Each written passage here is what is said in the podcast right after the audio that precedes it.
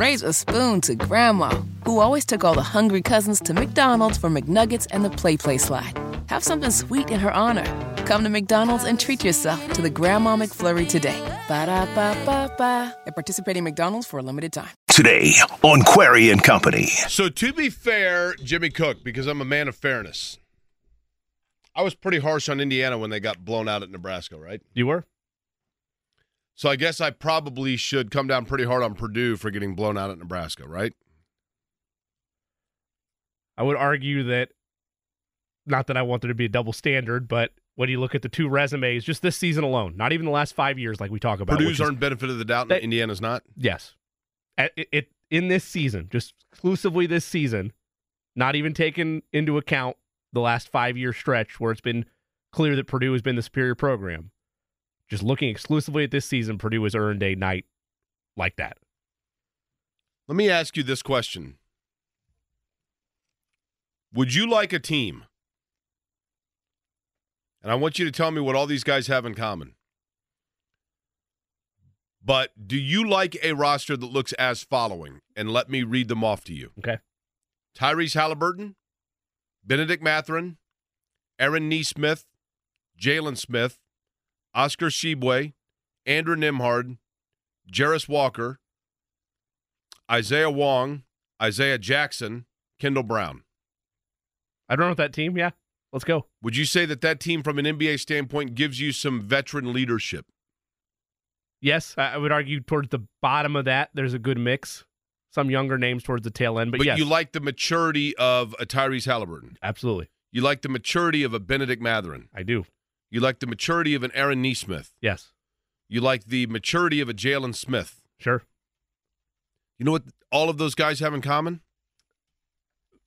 What do they have all in common? All of those Jake? guys are older than Xavier Johnson, who Indiana should leave it in New Jersey. They should say, you know what? You've been a good player. You've hit big shots for us. You've been an exciting player. But here's the thing you acted like a jackass last year. You embarrassed the roster. You embarrassed the franchise or, you know, the program by driving like 90 miles an hour up Walnut or whatever it was. And we just kind of looked the other way with that. We just kind of let it go. You know, it's the off season. People forget about it.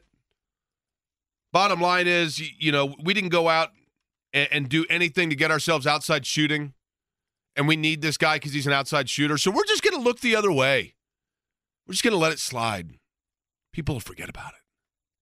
And then when he comes back and he hits big shots that helps us in Lincoln, Nebraska, or when he hits big shots that lifts us to a big win against bottom feeder Rutgers, all will be forgotten. But instead, he goes into the game as a 24 year old that is older than players that we just said are mature NBA players, and he acts like a complete jackass. Xavier Johnson should be left behind. Sorry. You haven't done anything. Yeah, I, I know he was hurt. Don't get me wrong. But he's been a liability at times the entire time he's been at Indiana. And for a program that prides itself on being a little bit different, programs that are a little bit different don't compromise their principles because they think a guy might be able to help them out in an area where they did eh, zit nada to help themselves elsewhere. I hope he enjoys the Statue of Liberty because he should be able to get a nice tour of it today, perhaps with like an $8 ticket. Right? Yeah, I mean, I mean, you might as well look at the crown jewel of the United States if you're going to be hitting the crown jewels of another player in a game and getting ejected when your team needs you and needs the only thing that you bring to the table because you didn't do anything to get any area of help in that regard elsewhere. looking at that incident, just that in a vacuum, not the entire body of work. Because when you look at the entire body of work, I'm, I'm right there with you. But that's the type of play that I would expect Gabe Cupps to make or CJ Gunn to make. Like somebody that's just inexperienced and fighting through a screen, and perhaps you're a little frustrated and your hand goes a bit low. That's not something I expect from the 24 year old, 50 year senior, or Right. whatever he's on at this point. Yeah, he's like a 60 year senior, Yeah. right? And regrettably, Jake, I don't know if they can leave him behind. Like whether you believe that they, which I do, that they attempted to acquire guards in the portal, it just did not work out for them. They missed on a number of pieces they went after. They're stuck with what they have now. And we've seen without Xavier Johnson what this team is. They're too young, they're too inexperienced, they're still not great at outside shooting. I was looking at the numbers and a shout out to, I didn't think I would name drop this, but shout out to my former meteorology professor at IU. Shout out Cody Kirkpatrick because he tweeted this last night. They have been 200th or worse in free throw shooting every year Mike Woodson's been here. Like we're talking about basic fundamentals, let alone the turnover aspects the last two games. They're turning over on 20% of their possessions when they're on the road in the Big Ten. And then focusing exclusively on Xavier Johnson, to some extent, you went with a gamble, kind of like we talked about the Colts did at certain positions this year. You went at a gamble with Xavier Johnson, and your only hope for a strong campaign this year with still a ton of basketball left is him turning a corner. And I don't know if he's capable of it. I thought about this on the way in, Jimmy, because I try to always be consistent, quite frankly. If I'm going to ask players to be consistent in their performances, it's only fair that I, as a radio host, am consistent, right? And I try to be consistent. And I was very critical of Indiana when they got beat at Nebraska. So I thought, you know what? I've got to be critical of Purdue for, and yeah, it was a bad performance for Purdue.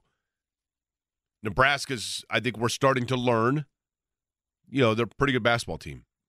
That said, I'll revert back to something my dad said to me when I was in high school. I revert back to a lot of things my dad said to me when I was in high school. But I remember once I got in trouble for something. I don't remember what it was. And my dad said, You've got to make a decision. I go, Okay. And he said, There are two kinds of people in this world, Jake. There are good people that make bad decisions, and there are bad people, period. That just that occasionally might do something good to make people think that they're like a good person, but they just are somebody who consistently makes bad decisions. Or there's just there's a good kid that occasionally makes a bad decision. And to be fair, at this point, Purdue is a basketball team that looks like a good basketball team that occasionally has bad nights. And Indiana, I'm not saying they're a bad basketball team, but to this point, we don't have enough body of work or evidence to believe that Indiana is a good basketball team that makes that has bad nights. They're just a poorly put together roster. There's no identity. That doesn't that, that has no heart. Yep. No desire. Like, why do people? Why do these Indiana fans? And listen, I grew up with a ton of them, and I was my life revolved around IU basketball when I was a kid growing up. But why do Indiana fans continue? You ever see the movie Fever Pitch? Yes. And that would I think it's is it Fever Pitch with Jimmy Jimmy Fallon? Fallon? Yes, yes. About Drew the Boston Barrymore, Red Sox? Yep, yep, yep. And there's a line. He's coaching a little league team, and he like he's he's totally distraught because the Red Sox lost the night before. And this little kid says to Jimmy Fallon, he goes, "Coach, why do you continue to put your heart into the Boston Red Sox and love them when they've never loved you back?" And for Indiana basketball, I get it. People are chasing the high of when Indiana did, in fact, love them back. But for the last three or four years, why why do people put emotional investment in it? Didn't you watch that game last night and think to yourself, at some point, if you're an Indiana fan, and for that, for the most part, if you're a Purdue fan, at what point are you sitting there thinking to yourself, I might as well flip over and watch old episodes of Family Ties because at least I should get something out of Peacock. I can watch old IndyCar races. At least, like, I paid for this Peacock subscription to watch this crap. So if you're an Indiana fan, you're like, let me think about this. I set aside my Tuesday evening. I I subscribed to an online subscription streaming service to watch my team. I put on my jersey and my face paint. I got my little victory cigar ready, like the guy that that does the happy feet dance whenever they sign a big recruit that we're convinced is going to take them to the promised land. And then I turn it on, and there these guys have zero interest in being there. And then afterwards, the coach is like, I don't know. It's weird. Don't ask me about it though. I mean, I'm, I'm I listen. I was an all star at Broad Ripple, and I played at Indiana, so you can't ask me any questions about it. You know, I coached a 500 Knicks team. Okay, good, great. It's like that old song. What have you done for me lately? Do, do, do, right? A, a year ago, and it's not at the level of expectations that the Indiana fan is rooting for, right? but at least a year ago, you had a blueprint of, well, Jalen Hood-Schifino, Trayce Jackson Davis, maybe they work it into a two man game, and there's times where this is fun. they didn't achieve what they wanted to achieve last year, but at least there was a clear cut identity of, okay, this is what this team does. You know, they're going to struggle from beyond the arc. They might turn the basketball over at times, but you have two players that are likely going to the NBA. Maybe that's enough. And this year, there's been no adequate replacement for Jalen Hood Schifino. And at spots, Kel'el Ware looks like, okay, maybe that's someone you can run an offense through.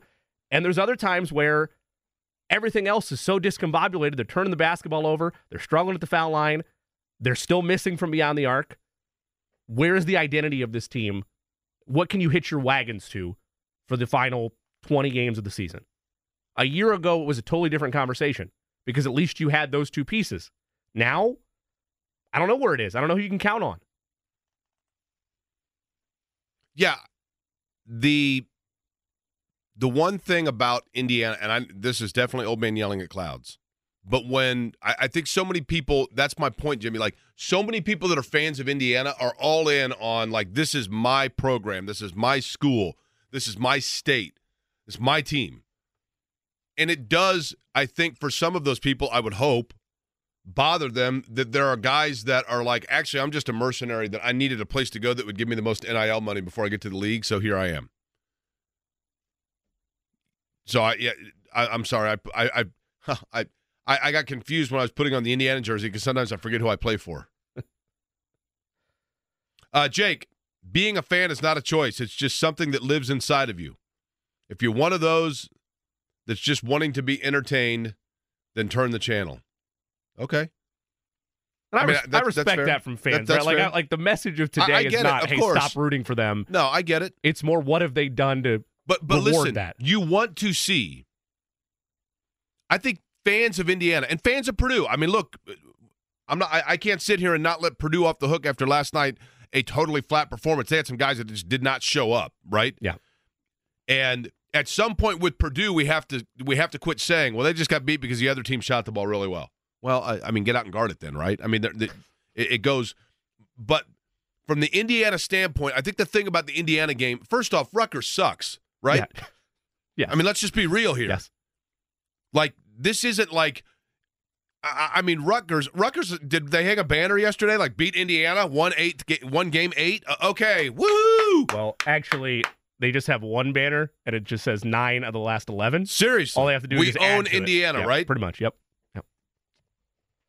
I mean, the first, the first, the, the the Indiana territory was first deeded to William Henry Harrison as the governor because he helped win in battleground over Tecumseh, right? Well, Rutgers has now taken Indiana from William Henry Harrison. They're like, we own it. We, we own the state. We, we got it. We're good.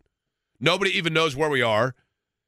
We had to rename ourselves Rutgers State University of New Jersey because nobody knew where we were. Nobody knows why exactly we're in the Big Ten. We don't really bring a lot to the table, but we beat Indiana every year.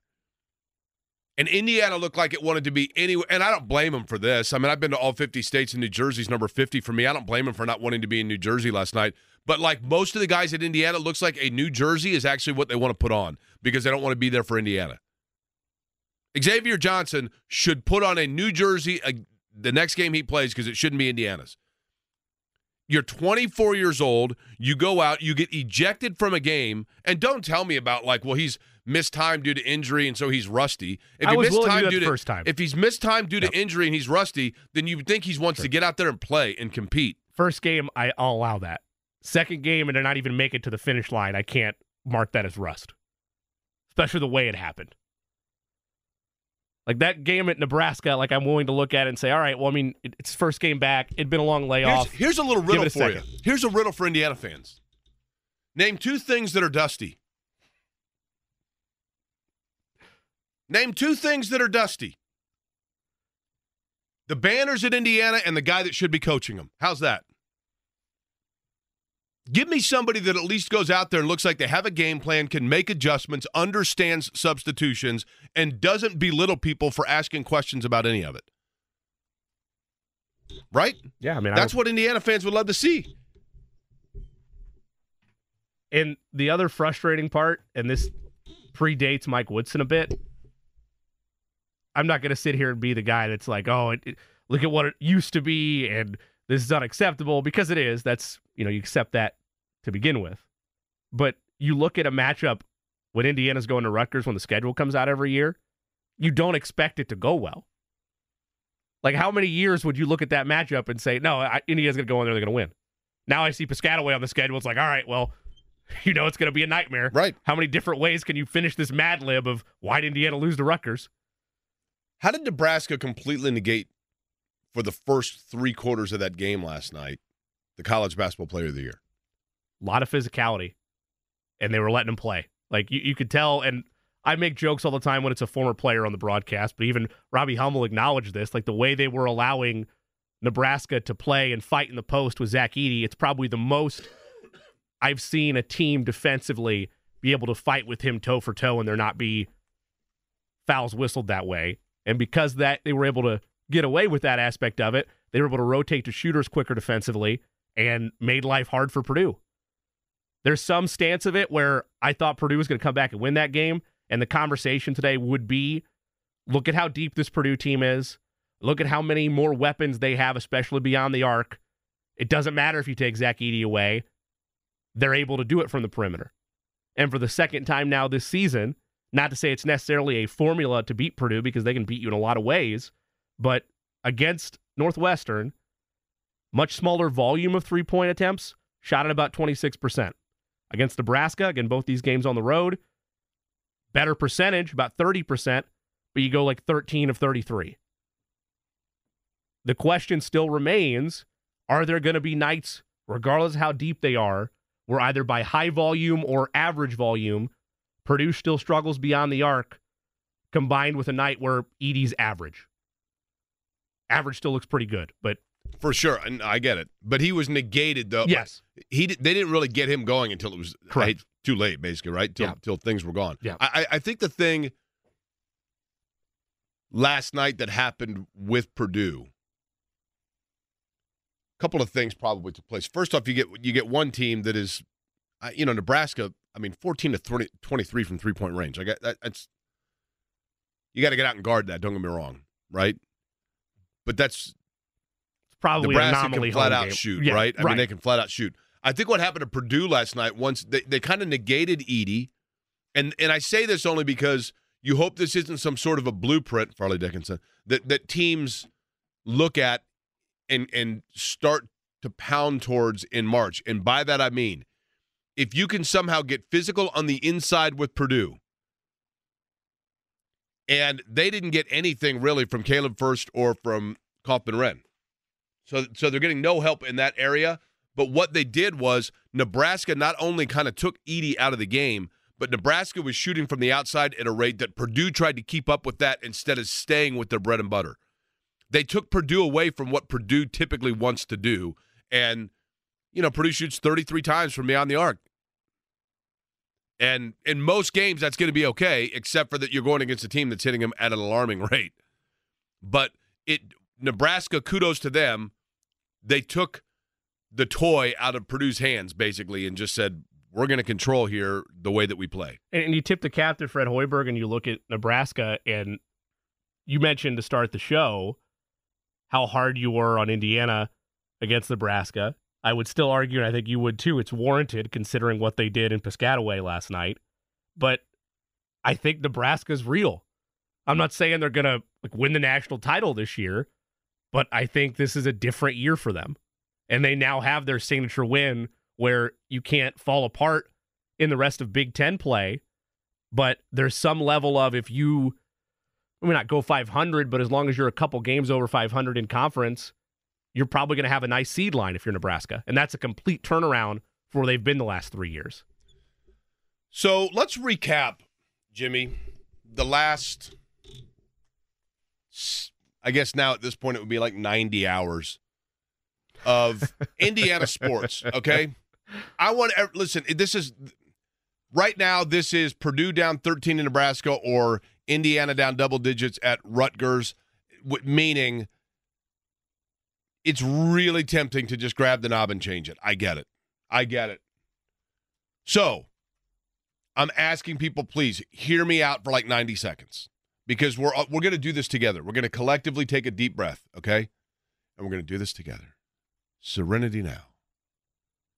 in the last 90 or so hours in the state of Indiana if you are a sports fan.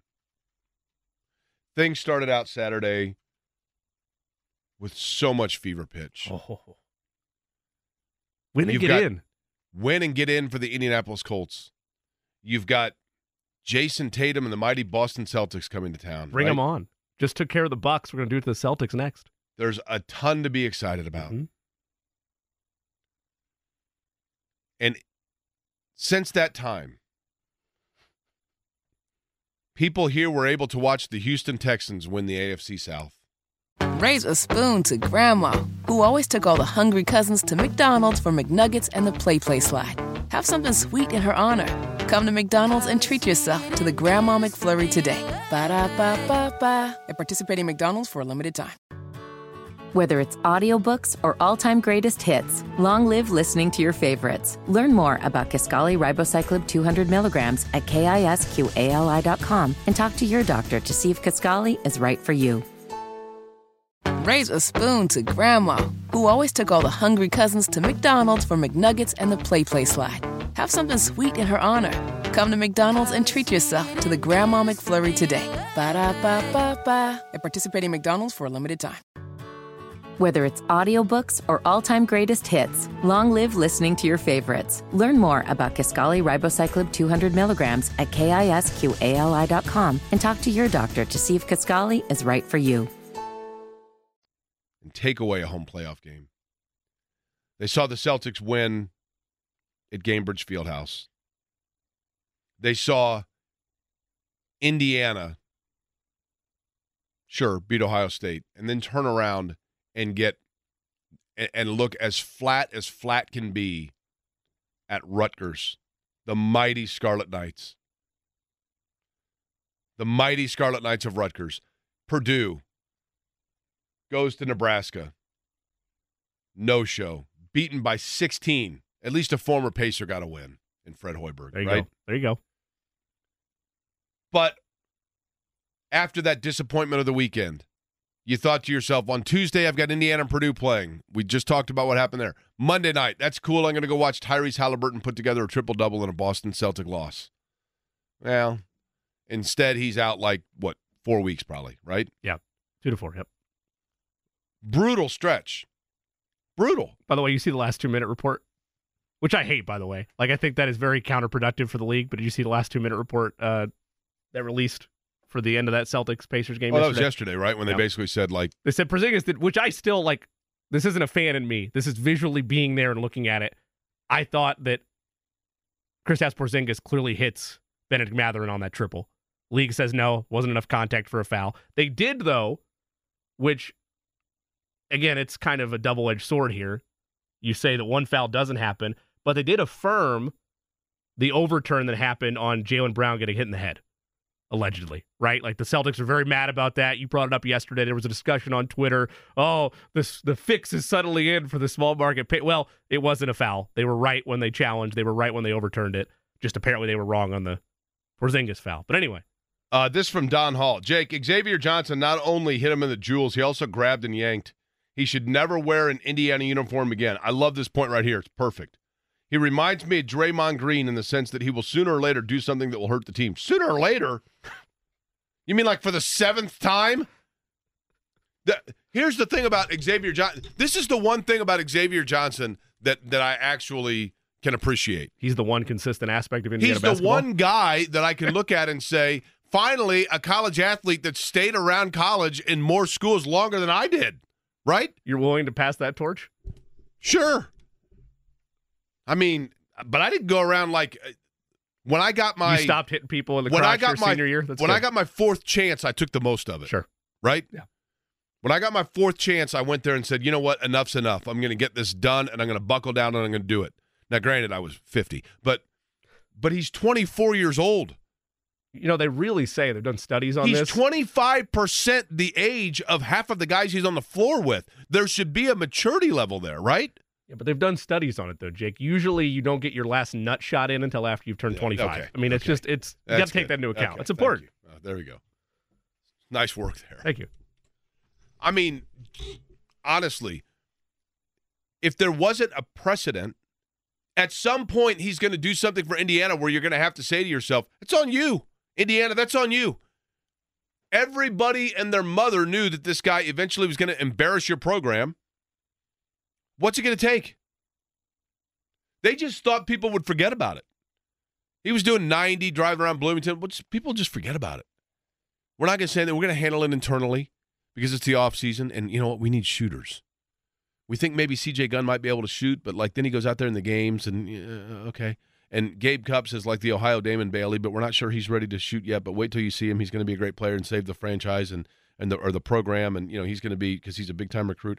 And Mackenzie Mgbako, I mean that, that guy's the best shooter that we've had here since Jimmy Rayl. But just wait; I mean it'll come eventually. Sometime around June, it's really going to come together for him, and you're going to see how why he's a top five recruit. Except for at that point, he's going to enter the either the portal or the draft lottery. Um, and Kel'el Ware, I mean that guy can really shoot. Uh, you know, and he would have shot a lot more at Oregon if they hadn't actually run him off, even though he was a top five recruit, and for some reason they didn't want him anymore because he didn't care about the way he played. But that's cool. I mean, you know, I mean he'll be great in Indiana. Just wait. I mean he's gonna be great, just like Hunter Perea was. I mean, come on. I'm just fatigued by it. So I decided here's what we're gonna do. I got a question for you on the other side that's gonna cleanse our palate. Okay.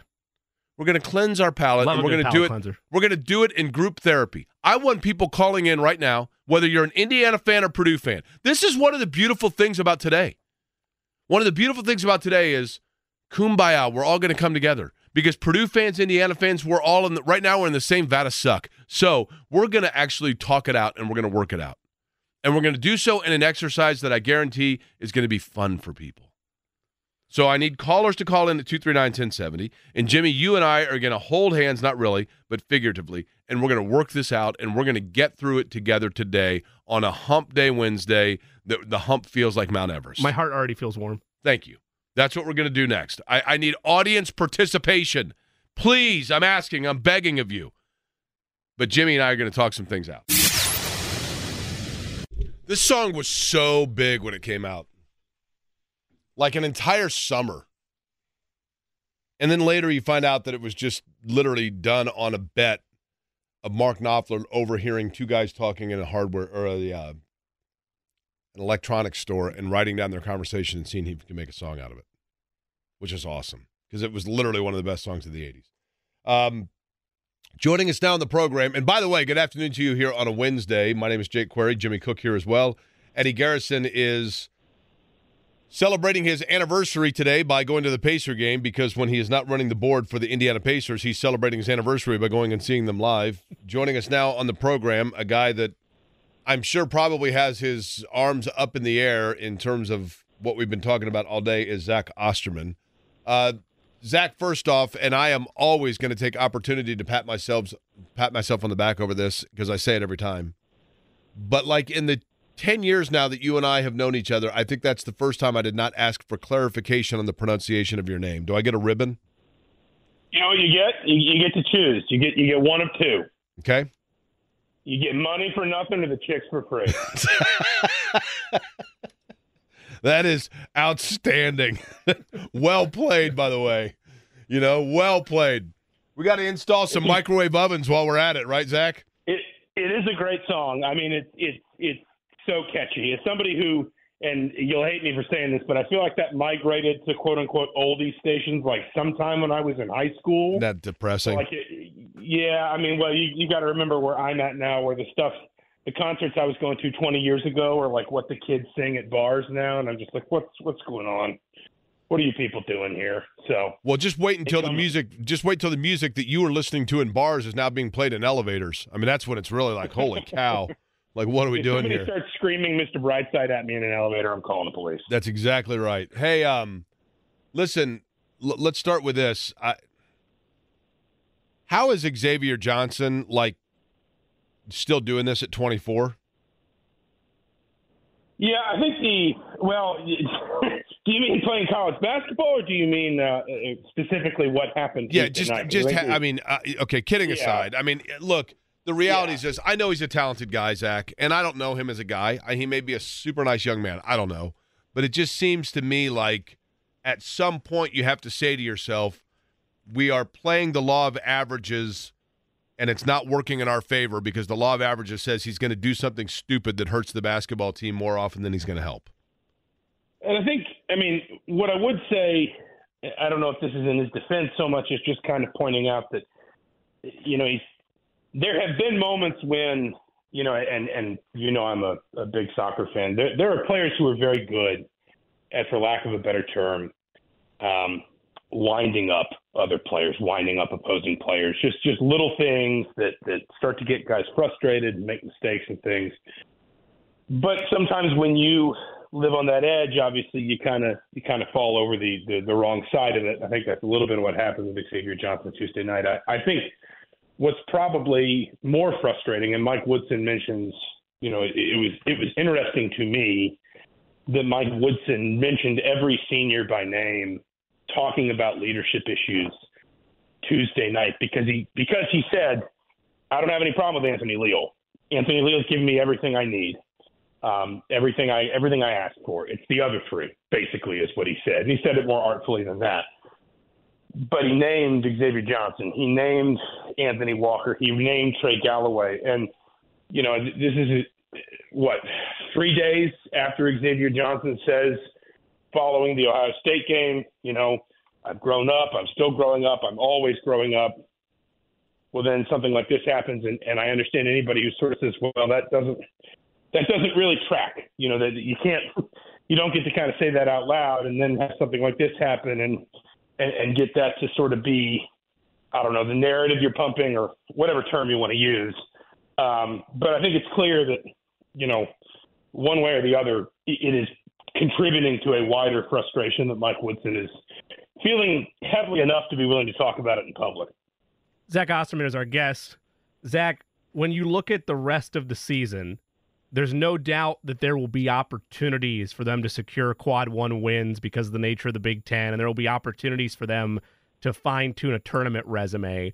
When you look at their body of work, five games into the Big Ten schedule, albeit very early, but at this point in the season, are they capable of taking advantage of those opportunities? And how much of it comes down to a guy like Xavier Johnson, a guy like Trey Galloway, the seniors that Mike Woodson is calling out being more consistent on a nightly basis?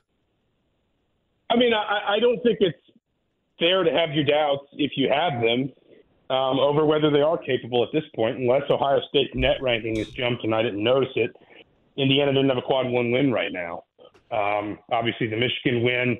And again, I haven't looked at, admittedly, I haven't looked at the net in the last like 48 hours. So if something's changed, somebody feel free to correct me. But the Michigan win has not aged well. That's not on Indiana, but it's not helping Indiana.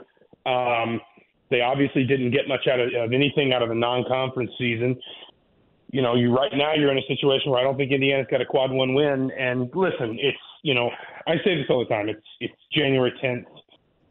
I, I, my personal rule of thumb is to keep a real a real damper on discussing bracketology and things that that sort of specifically, you know, sort of projectable until after Valentine's Day. That always feels like when it kind of becomes less theoretical and more real.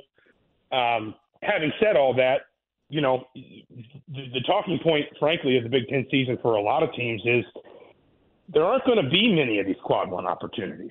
You know, realistically, the conference just isn't in a place where it's putting a lot of those on the table. And when you see Indiana struggle to beat Rutgers on the road, um, obviously struggle with games like UConn and Auburn, um, then it's it's kind of hard to make you know a really compelling case for the idea that Indiana's, for example, going to be able to let's say sweep all of Purdue, Wisconsin, Michigan State at home, plus grab you know something of at least some quality, like for example maybe an Ohio State on the road, um, because the the opportunities the Big Ten is not sort of overflowing with opportunities for these kinds of wins this year, and at the moment anyway, I, I don't really blame anybody who says I I don't know any you know I don't really blame any Indiana fan who says I'm not sure I see this team is capable of doing enough in those situations to build a tournament resume, given that there really is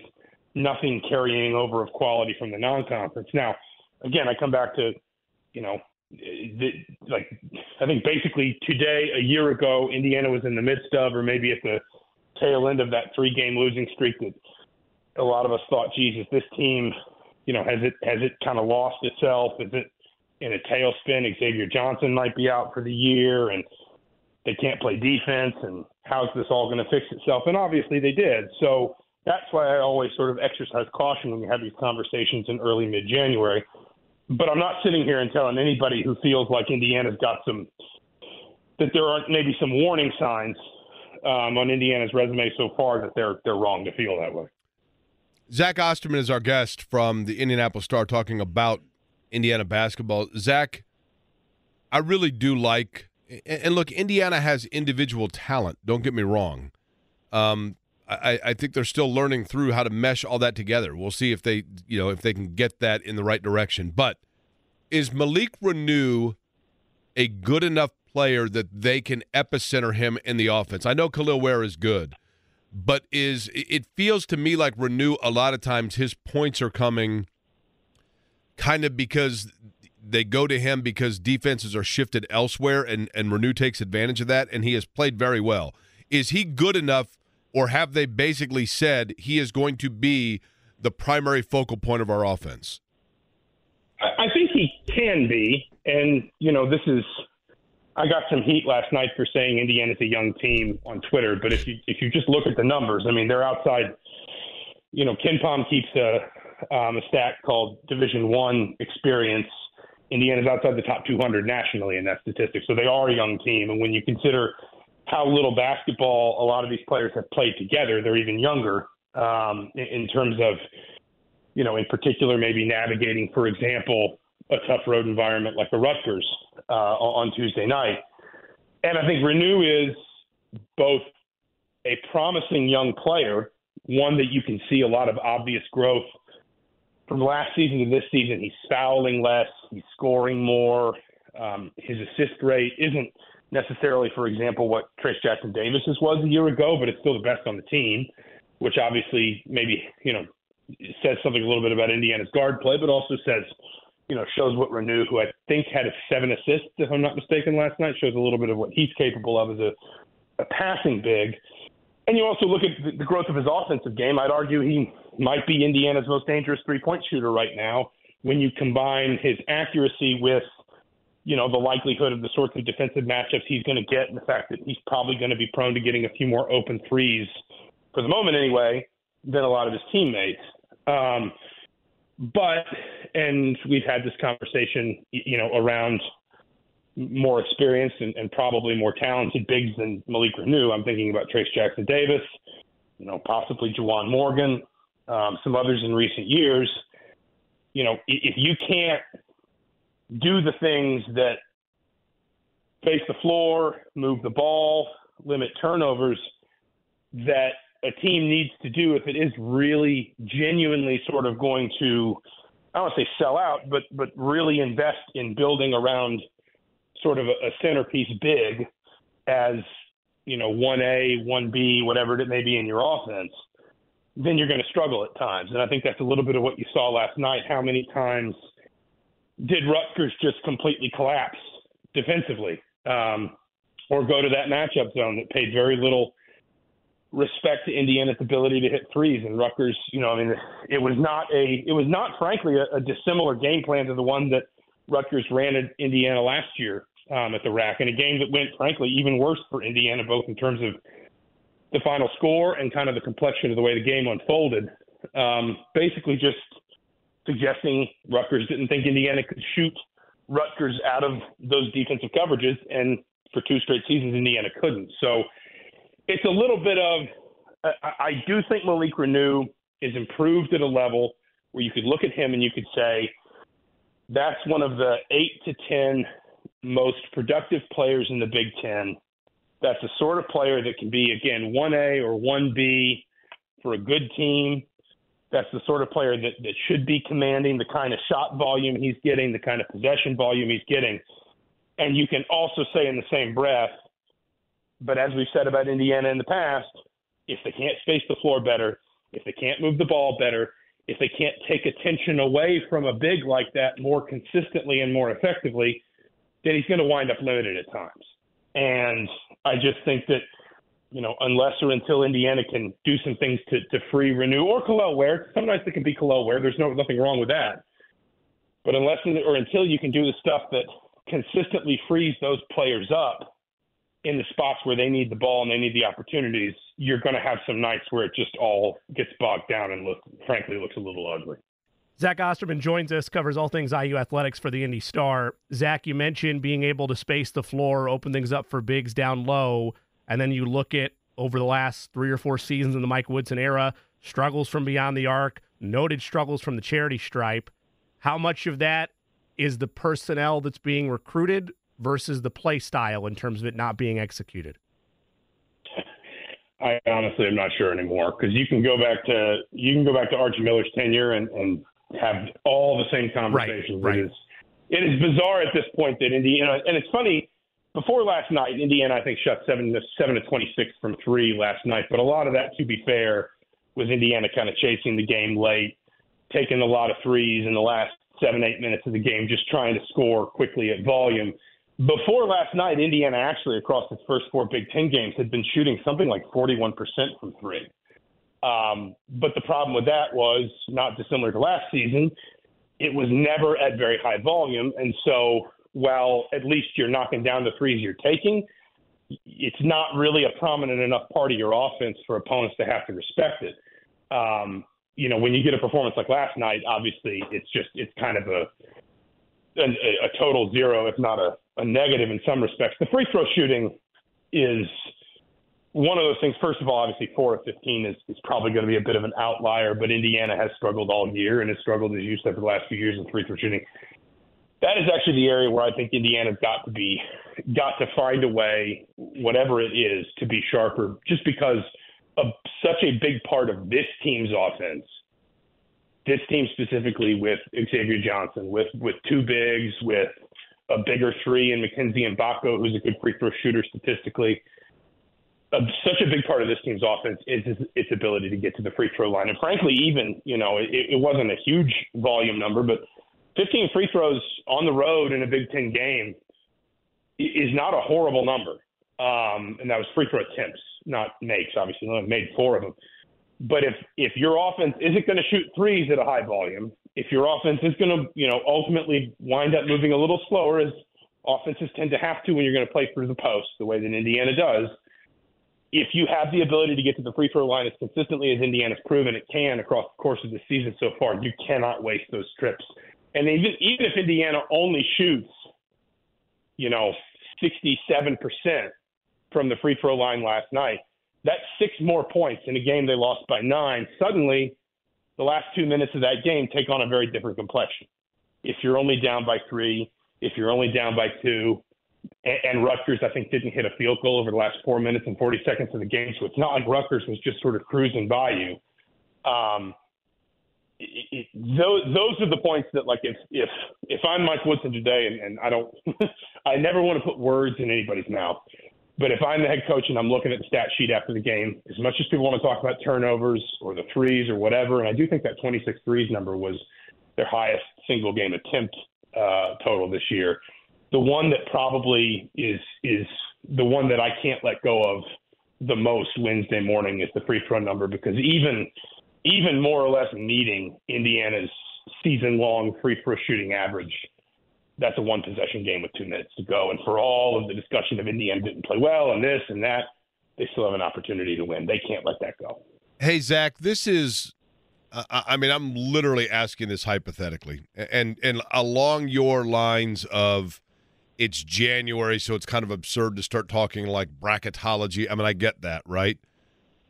But unless there is obviously a scandal, which is not, there's no reason to believe that's the case. If Indiana simply has a disappointing season in the win loss column, is Mike Woodson at the point in his tenure where his seat could, in fact, be hot, or does he still kind of automatically, based on name and amount of tenure at this point, get another year? You know, does it even not even become discussed amongst Indiana brass? No, I, I, I don't think it gets discussed, to be completely honest. And I think, I mean, you know, I, I, there's always kind of this conversation to have about you know, what the moment sort of tells you versus what the wider picture tells you. And, and I think both can be instructive at different times. Um, I would point out that, you know, a lot of people, including me, I mean, I, I think I picked Indiana sixth or seventh in the Big Ten this season, but I, I said when I did it that I just felt like I just kind of stuck them into the, the vague middle of a conference with a lot of teams that it was hard to pin down. Um, you know, I think I had Ohio State 10th. I'll cop for that. Like I just I didn't know what to expect because with the portal and roster turnover and all this, it's, it's just so hard to, to peg anymore. But a lot of people, including me, were saying, listen, you know, you don't get better very often for losing, you know, one of the most productive players of all time, for losing four your five starters, for losing three seniors who've played all this basketball and all this basketball together and yada, yada, yada. I'm not suggesting Indiana fans shouldn't expect like the baseline to be make the NCAA tournament nearly all the time. I don't like that's not that shouldn't be that hard. 68 teams get in, 30 whatever of them, 37, 38, whatever it is, get in as at large. You know, it, it, shouldn't be that hard to make the NCAA tournament virtually all the time at a program like Indiana. Um, in the macro, if, for example, we get to this point next season. Mike Woodson's done some good work in the portal. He's got Liam McNeely in, who I think is going to be a quick impact player at Indiana. And I, I know people don't want to hear this stuff the day after a frustrating loss, but the point is the macro sometimes it doesn't match up to what you see day to day. I do think there are still reasons why people within the department will feel like the program is on good footing and it's moving forward solidly, even if this season ultimately winds up outside the NCAA tournament, which let's be very fair. While I don't want to be a prisoner of the moment, if the season literally just ended today, Indiana wouldn't be in the tournament. They wouldn't even be in the conversation. So, so let's let's sort of be fair about where Indiana is right now. The short answer to your question, forgive me for rambling, is I don't think Mike Woodson is is in any trouble. Um, I would be surprised if he was, and you know, frankly, to to some extent, for a program that uh, you know said when it fired Tom Crean that it was doing that because it felt like basically season to season, the roster, the results, the outlook had become too unstable to be trustworthy long term. Then pivoted to a coach who didn't make the tournament once in four seasons, who was, I think, ranked for six of 50 something weeks of basketball across those four seasons um, as head coach at Indiana to go from that to a coach that comes in, makes back-to-back tournaments, back-to-back Big Ten tournament semifinals, you know, gets Indiana both recruiting and I guess the word would be drafting, I guess, at a level that it really hasn't seen, you know, for five, six, seven years. To put that coach on the hot seat after one frustrating season, I, I think would kind of run against the stability that Indiana is looking for that's not to absolve Mike Woodson if Indiana doesn't make the tournament this season. I think he'd have to own that. I think he'd have to wear it. And I think, you know, there would have to be some conversations between him and Scott Dolson over how do we make sure this doesn't happen again in 2024, 2025. Um, but I don't think he'd be in trouble after this year. Zach, do you ever eat Lucky Charms? Did, did I ever eat Lucky Charms or do. I have any Lucky Charms? Do you ever eat them? Lucky Charms. What's that? Yeah. Do you like Lucky yeah, Charms? Of course. I don't really eat cereal anymore. I have to. Uh, I have to admit, it's it's not in my diet very much. Really? Not like for like a, yeah. a midday snack? No, my kids don't eat it. No, so um, one of my kids eats toast, the other one eats yogurt. So I'm not a. We're not. a, we're not a cereal house. You put avocado on the toast? Uh, no, I put chocolate chips on his toast because it's the only way to get him to eat now, what it. the hell? Hold on, you're certain now, now, you're doing well here from a parenting step. Well, you know, I don't, I don't go out with the sugar cereals because you know I've got kids now and I'm responsible and I feed them toast. What do you put on it? Uh, you know, just basically oh, mayo I, I and chocolate chips. I mean, if, if I mean if, if sugar cereal is what he'd eat in the morning, I'd give it to him. Okay, I mean, you know, it's, he's, right. five. I'm just I'm just trying to get him to eat anything. So so you let's say you decide in that vein to go out and get a box of Lucky Charms. You, you open up the box and that little leprechaun fella jumps out, and he's a fun guy, right? The little leprechaun guy. So he jumps out and he says, Zach, I just had a conversation with Mike Woodson. And Mike Woodson told me the two players that he he I have because I'm a leprechaun, I can do this I told him I can pick any two players to maximize their potential of what Mike Woodson thought they were going to be this year, but yet they have fallen short so far. What two players did Mike Woodson tell the Leprechaun? Well, I think one's easy. I think be Mackenzie and Mgbako because I think you can see it sometimes, particularly offensively in, in, in recent games. You can see Mgbako starting to sort of understand a little bit better where to find his shots, how hard to work for them, what's a good decision, what's a bad decision. I think where Mike Woodson might want the Leprechauns' help is on defense and, and just sort of the, you know, getting Mgbako to sort of understand, I don't know how to, maybe the same focus, for lack of a better term, on defense that it seems like he's finding a little bit more the same – the same sort of perception and understanding that he's finding on offense, finding on defense. I, I guess the other one, the, the second one, I would be curious about because I could give you a lot of different answers to that. Could it be somebody like Xavier Johnson, whether it's obviously even irrespective of Tuesday night, he's missed basically half the season because of the injury, and Woodson just kind of needs him to be a more consistent presence? Would it be, you know, maybe somebody like Trey Galloway, not necessarily uh, haven't been on the floor, but Woodson would look at a game like Kansas and say, I'm not expecting you to score 28 a night, but I think you can be a more impactful offensive player than ultimately what Galloway's been able to carry over from last season when he shot the ball so well to this season when he's kind of struggled to find it.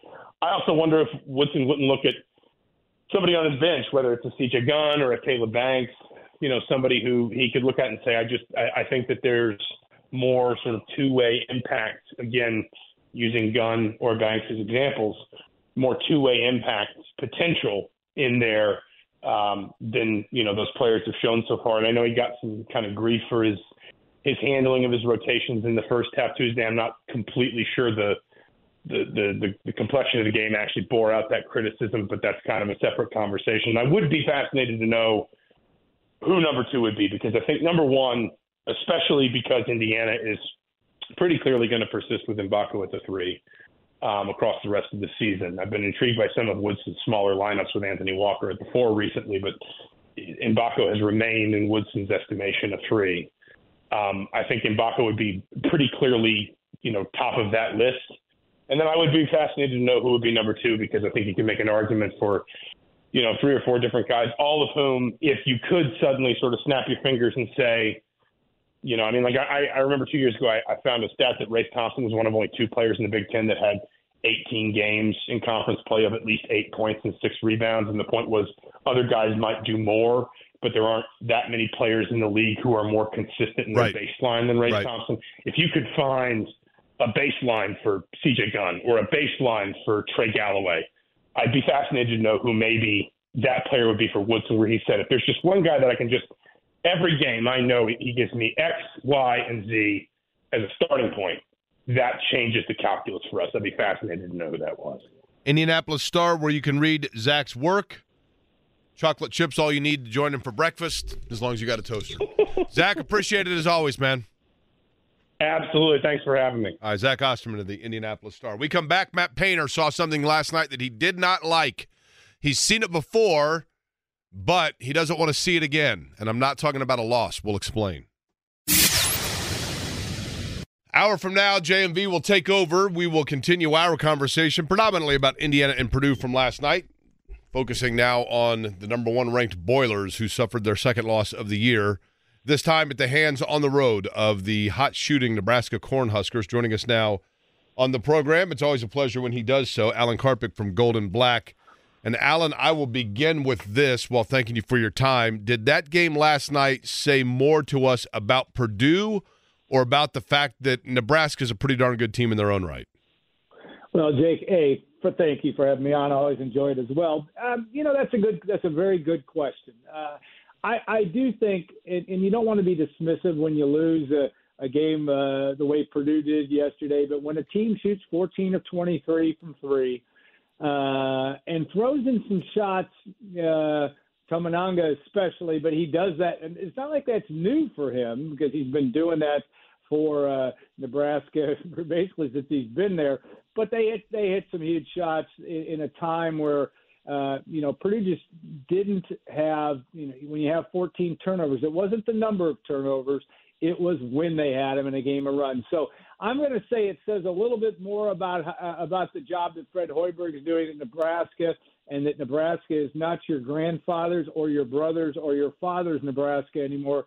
This is a team that's worthy of being being. Uh, Raise a spoon to Grandma, who always took all the hungry cousins to McDonald's for McNuggets and the Play Play slide. Have something sweet in her honor.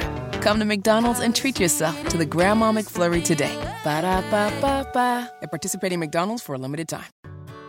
Whether it's audiobooks or all-time greatest hits, long live listening to your favorites. Learn more about Kisqali Ribociclib 200 milligrams at kisqali.com and talk to your doctor to see if Kisqali is right for you. Raise a spoon to Grandma, who always took all the hungry cousins to McDonald's for McNuggets and the Play Play slide. Have something sweet in her honor.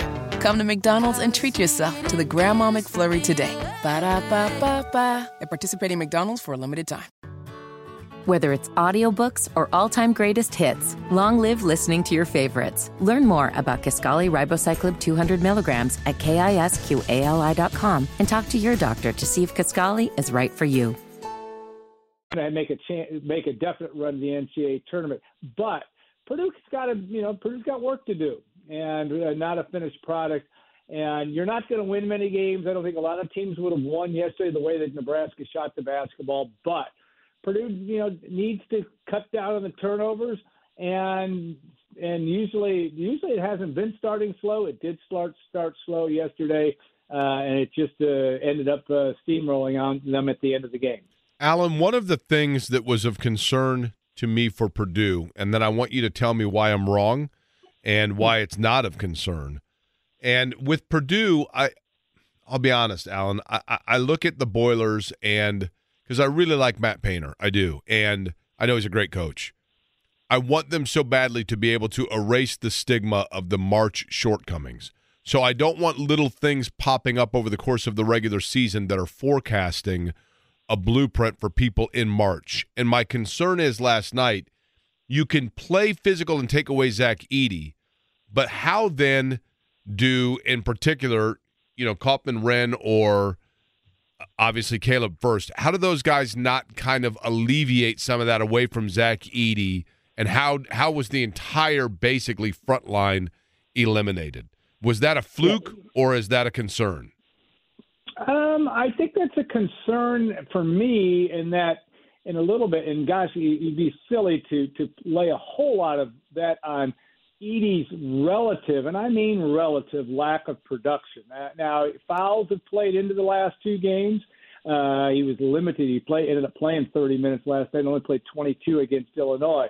You know, I I don't know. I think I thought it was a good sign actually that first actually finally scored and had a had a tip in basket and a free throw uh, but Kaufman-Renn uh, basically flatlined over 15 minutes, though he still still had five re- five rebounds yesterday.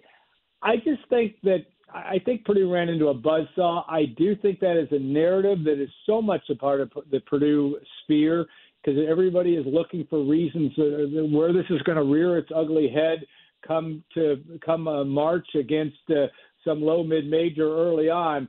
Uh, all that can happen uh, because uh, it, it, it's not like Purdue has completely washed that away.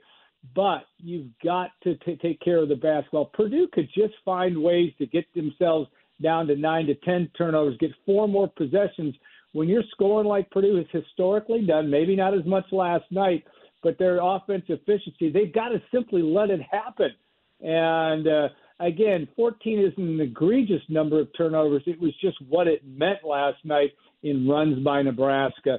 And I'm going to give Nebraska some, a lot of credit here. I just thought they kicked Purdue's butt. Purdue got back into the game in the second half, whittled it down to one point, and all of a sudden Nebraska made all the plays, made some big threes at the right time, got a couple somewhat unforced uh, pick six turnovers, and all of a sudden the Cornhuskers were back in very good situation.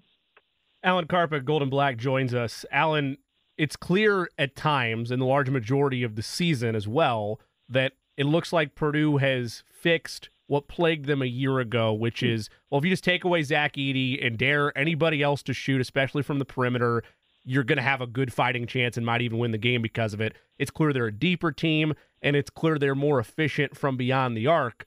But to Jake's point about there maybe being a blueprint, when you look at the two losses – to Northwestern and to Nebraska, both on the road, both kind of life in the Big Ten. And for Northwestern, it took an overtime trip to get it done. The underlying of some of it has been Zach Edey foul trouble. They're letting him play physical because it's the Big Ten, and the shooting hasn't always been there in a timely fashion. It's been there in volumes, but it hasn't been enough to come over the hump, rally back. Is there any blueprint in terms of, like Jake mentioned, well, this could be something when you look at those two losses, or is it simply the Big Ten's a tough conference and those are two solid teams? Yeah, I'm going to give you another Billy Martin answer and say I feel strongly both ways. The old light beer commercial, but I, I, I think I do think that that's in Billy Martin's way before your guys' time, but uh, not mine, brother. Uh, uh, but but my point is is that combination of the two, and yet I do think Purdue, like any other team, look at UConn last year, and I, and, and I understand we're talking about two teams have to evolve. They have to get better over the Purdue's got to fix some of these issues. I mean, you know, you can't you can't do what Purdue did.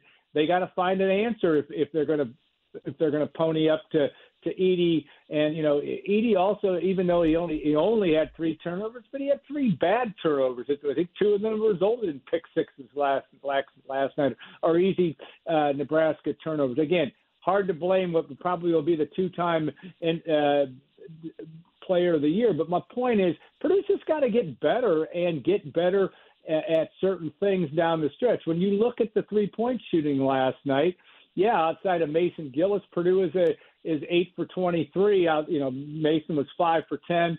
Um, you know, Lance Jones, I think, was two for eight. Loyer ended up uh, shooting, ended up not being all that bad at three for six. But it's a combination of the two. But I think also I think Purdue. I'm going to stick to the narrative that Purdue is a year older, in better situation, but they're still going to have to be better. They better be better in March than they are on on the uh, 10th uh, of January. Or I don't think they're going to lose in the first round, but they're going to fall short of the Final Four. But UConn, I'll just use them as an example, got a hell of a lot better last year as the season went on. They had the players to do so. I think Purdue does as well, and I think that's uh, that that'll be the storyline: is will Purdue continue to get better and uh, be ready in March? Yes, uh, I think all the signs can be there despite what happened last night. Alan, one of the things that, and it's a it's it's actually probably oddly like a good problem to have. But I'm always curious about this about this with teams that have a definitive go-to guy, as Purdue does clearly. Yeah.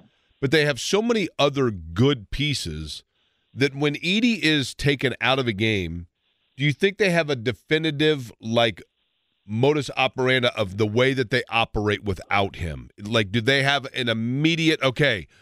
This isn't working, so now we are going to blank, or do they fall victim to because they have so many guys that can make plays? All of them kind of assuming that the other guy's going to do so. You know, you guys are asking good questions today, and of which I don't know that I have good answers. But Braden Smith, I think, is, and I think he is still also involving. He did not have one of his better games last night. He wasn't awful. Uh, I think what seven assists and and four turnovers. That was a little bit more than you want to see. Uh, excuse me, four rebounds. He had uh, just two turnovers yesterday. But my point is, I, I think Braden can lead you to what you need to do and be able to direct traffic, which is still a pretty formidable Big Ten front line. Yes, Caleb Furst has not been as good as you'd like, maybe, or not gotten the minutes to be as good as you'd like, but they've got, you know, Trey Kaufman-Renn can go for 20 some points against Illinois. We know what Gillis can do. There are enough pieces there that I think even if you took Zach Edey off Purdue, Purdue would be a team that would still be competing. I wouldn't say they'd be the favorite by any stretch, but they'd be in the very upper echelon of the Big Ten. But you always struggle when you are so focused on what a guy like Edey could do, and who, who can blame Matt Painter and staff for wanting to focus on that, of actually figuring out what you have after that. And I, I think they do struggle with that from time to time. But I think that uh, I also think Braden Smith is their takeover guy in that position at the point, and they've got a lot of weapons inside. But you never got, you know, and again, maybe the way that the game worked out, and of course Gillis comes in and makes shots early, that's why Kaufman-Renn only got 15 minutes last night.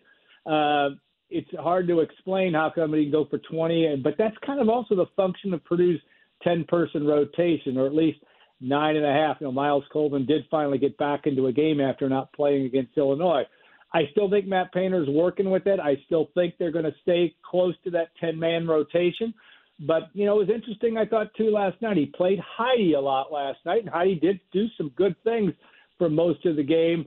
Uh, you know, he was plus ten on the plus minus yesterday. The only one that uh, that wasn't a complete train wreck in that category. So uh, I think he's still. I think he's still messing with. He's. It's a good problem to have. An identity outside of what uh, Zach Edey is a good storyline that uh, Purdue would wants to be in better position without Edey uh, because God only knows what's going to happen in the NCAA tournament. Uh, you need to be ready for that time, and, and I think they're trying to do some things to work on that level.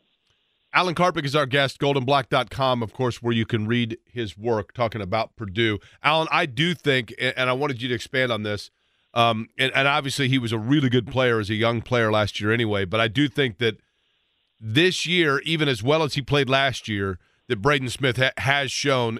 You know, I know that as you mentioned last night, maybe a couple of turnovers, whatnot, but he has, to me, really started to round himself and mature himself into a player that, even as good as he was as a freshman, he is a more complete player this year than last, and a more composed player this year than last. Your thoughts?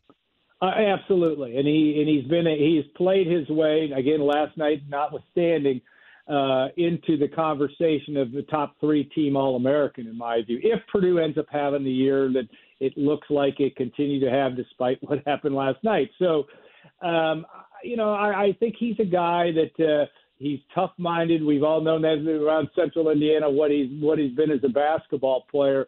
Uh, and I just think he's if Purdue's going to do what it has to do, wants to do in March, he will certainly be a big, big part of that. And I think him and Edey also I just think I do think there is something to be said about how Fred Hoiberg and and and to some extent Brad Underwood took on uh, Purdue defensively, and whether that's going to be a trend, and whether Purdue's going to have to pivot to some extent or tweak to that as it goes to Bloomington on Tuesday, uh, even Penn State on Saturday. Yeah, I think teams are going to try to muscle up Edey and and try to limit Smith's uh, looks, but how Purdue adjusts to it uh, I think it's a good problem for Purdue to have because I think Braden Smith has turned himself into a. Uh, uh, if he's not an elite player nationally, he's on the door of it uh, just based on his performance so far. Alan Karpick, Golden Black, is our guest. Alan, barring a collapse of historic proportions, this next question does not matter directly for Purdue, but it does matter for the entirety of the Big Ten. When you look at the conference just this season, not moving forward, not in the past, just this season. How do you view the overall health of the Big Ten when it comes to tournament aspirations, the whole nine, in terms of perception around the country? Well, I think the narrative is that it's it's it's light at best. Uh, you know, you're talking six, seven teams or whatever in there. But I will say, having watched past the eyeball test of looking at Illinois in person last Friday night, I know that Purdue was in control for most of that game, though the game ended up getting somewhat close down the stretch. Illinois looks the part uh, of a team that could be very, very dangerous. Um, and even Nebraska has, uh, with Rienk Mast, uh, he brings them also into a little bit different level. Of course, uh, the uh, inside player that can do a lot of different things if you can catch him at the right time. Uh, I have not seen Wisconsin in person. I've uh, obviously haven't seen them in person. I've only watched them a couple times on TV. We know what Wisconsin tends to be, and that's be pretty good. I don't know if you have outside of teams that really look, at least now, that look to be Elite Eight contenders. You know, I'm looking at uh, I'm looking at Purdue and Illinois are the teams that I that, and, and that may be silly talk because Wisconsin's leading Purdue by a game and a half in the Big Ten right now, but um, I just think that those are the teams, at least based on what I've watched, are teams that really could be that that to me would be elite eight contenders. But never sleep on Michigan State. I know Michigan State is uh, is struggling in some ways, but uh, uh, and and even Indiana, as poorly as Indiana played, I thought yesterday against Rutgers in the second half of watching that game, there's still enough talent there, and I can guarantee you there isn't a Purdue fan out there that uh, is going to look past next Tuesday and think it's going to be a walk in the park because you're going to be crazy if you think that's going to be the case if you're Purdue. So somebody may sneak up there. I agree that the narrative is probably true that the league is not as good, but I still think that Purdue and Illinois, especially based on what I've seen, uh, should be could be teams that could go very deep. And of course, Illinois. And I'm not even expecting Terrence Shannon to come back. I mean, I have no idea what's going to happen in that deal. But I liked uh, what I saw from Illinois in terms of a team with some toughness. And uh, Marcus Domask is pretty dang good. Uh, they've got they've got some guys that I think can stand the test of the NCAA tournament, though they haven't had had a great deal of success in the tournament uh, under Brad Underwood either. By the way, Alan, I um, you know, you mentioned Billy Martin and the old Miller Lite ads, right? now, when I was in college, admittedly, uh, I wasn't necessarily a Miller Lite guy. I wasn't really a beer drinker in college, but but I do enjoy a cold beer. So here's my question Good. for you. So we're going to pretend that uh, you know, this is of course if we if you and I were in college, Alan, right now, and we're we're both 21 years old, so we're both legal. We go to Harry's Chocolate Shop. We get a beer. First off, if if you were going to get a beer, you would get what? Back in college, I would have gotten the Miller Lite, believe it or not, because I love I, I still do like light beer. Uh, if I was in college now, I'd probably still because cause they're all counting carbs these Yeah, days. it's right? less filling You know? and it tastes great, as you know. Yeah, Uh, okay. and Coors Light and all that stuff. But I'm now I've I've I've graduated way into this uh, uh, god awful craft beer world. Though actually, it's not god awful. I like It's it, great, I know. It's just it's just it's just too many calories. For I was gonna say, it's like it. Little little wrong, but, thicker, uh, right? Okay, so A little bit thicker. yeah, but so are we, right? Okay, so so we go and we have a couple craft beers and Miller Lights, whatever, and then we go to the game. We're both 21 years old. We're both at Purdue. We're enjoying the game. Uh, true or false? You would court rush if you were a student. It was a big game, and the number one team came calling, and you beat them. Oh God, I'm getting tired of it, and I'm trying not to. I'm not a Purdue. I'm, I'm, a Purdue observer, but I think Purdue's got to be getting tired of that. Heck yes, I'd have court rushed. There we go. See, that's what because you know Um, and and you know it's funny, and, my, and I'm old enough to have kids uh, that were at the age of, and they weren't even in college, but they were know, 10, 11 years old. And Robbie Hummel, uh, Purdue, you know, Hummel's first year, the Baby Boilers, and they beat Wisconsin uh, on a last-second block shot. A very good Wisconsin team in Mackey Arena. And I think that's the last time that Purdue has rushed the court in Mackey Arena, if I if my memory serves. And uh, I sent them both out there. Now I didn't go out there, but I said, "Hey, get out there! You may never get the chance to do it." Of course, I think they were juniors in high school or junior high, maybe. But uh, heck, yes, I'd, I'd rush the courts because what else do you do in college? well, that's? I especially mean, in Nebraska, right? and But here's the thing. I- And, and, and, and Jake, beer's got something to do with all this. You're making a mistake.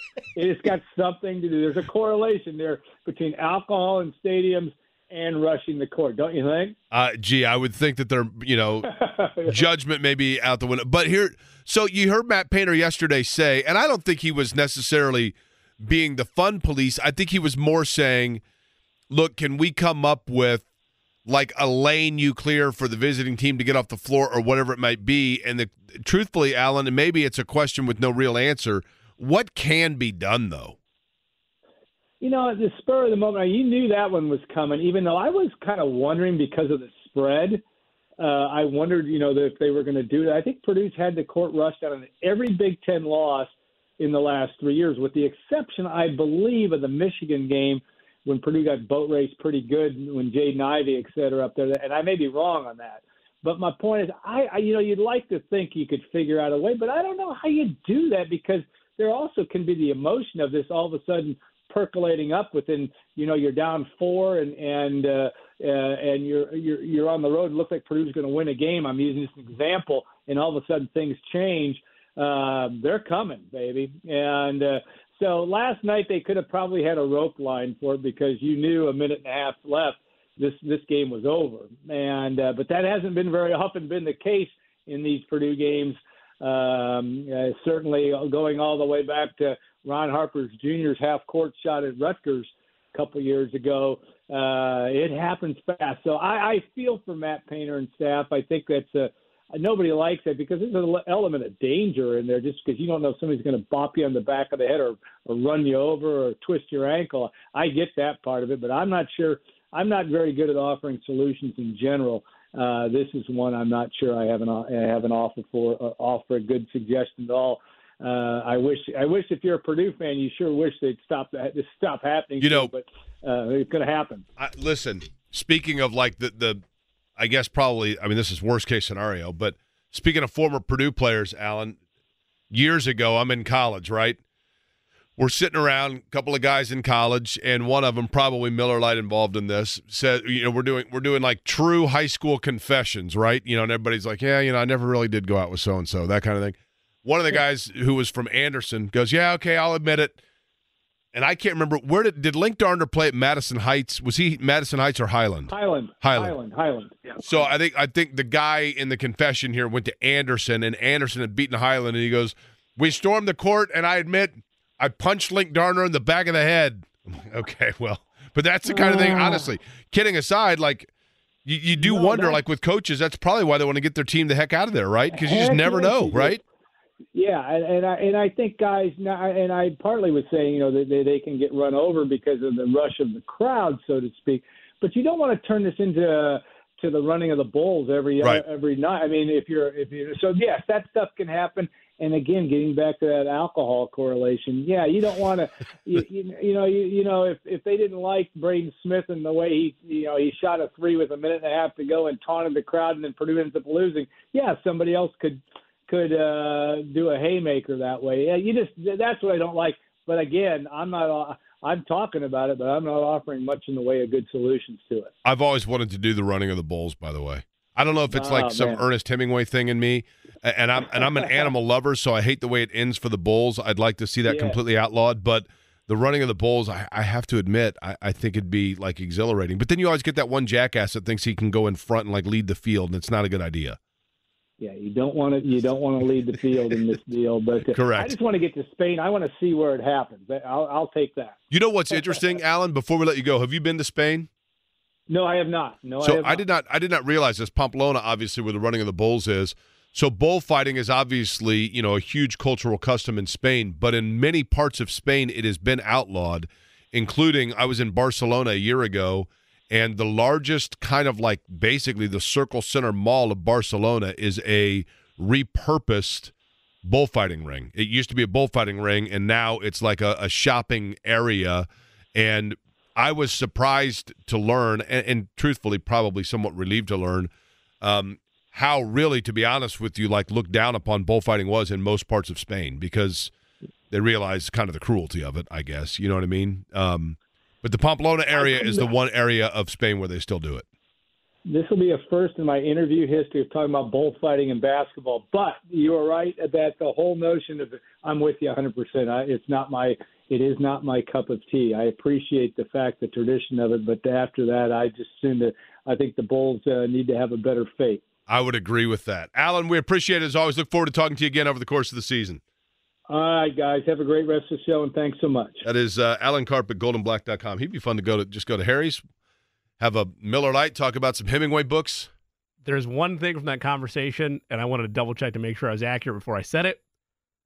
While I get the funny nature of it, of college kids and drinking and all that, they still stormed the court at BYU. It's not. It's not. It's not. It's not. And that's not even caffeine. Correct. Exactly. Right? Exactly. So, That's not like, even caffeine, right? I, get it, but like it's it's a natural part about being a college student and being a fan. Like, oh, my roommate time. had three Diet Pepsis last night went hog wild. Uh, we come back, breaking news within the NFL and surprising news. One of the most charismatic figures in the league might not be on the sidelines. We'll let you know what I'm talking about next.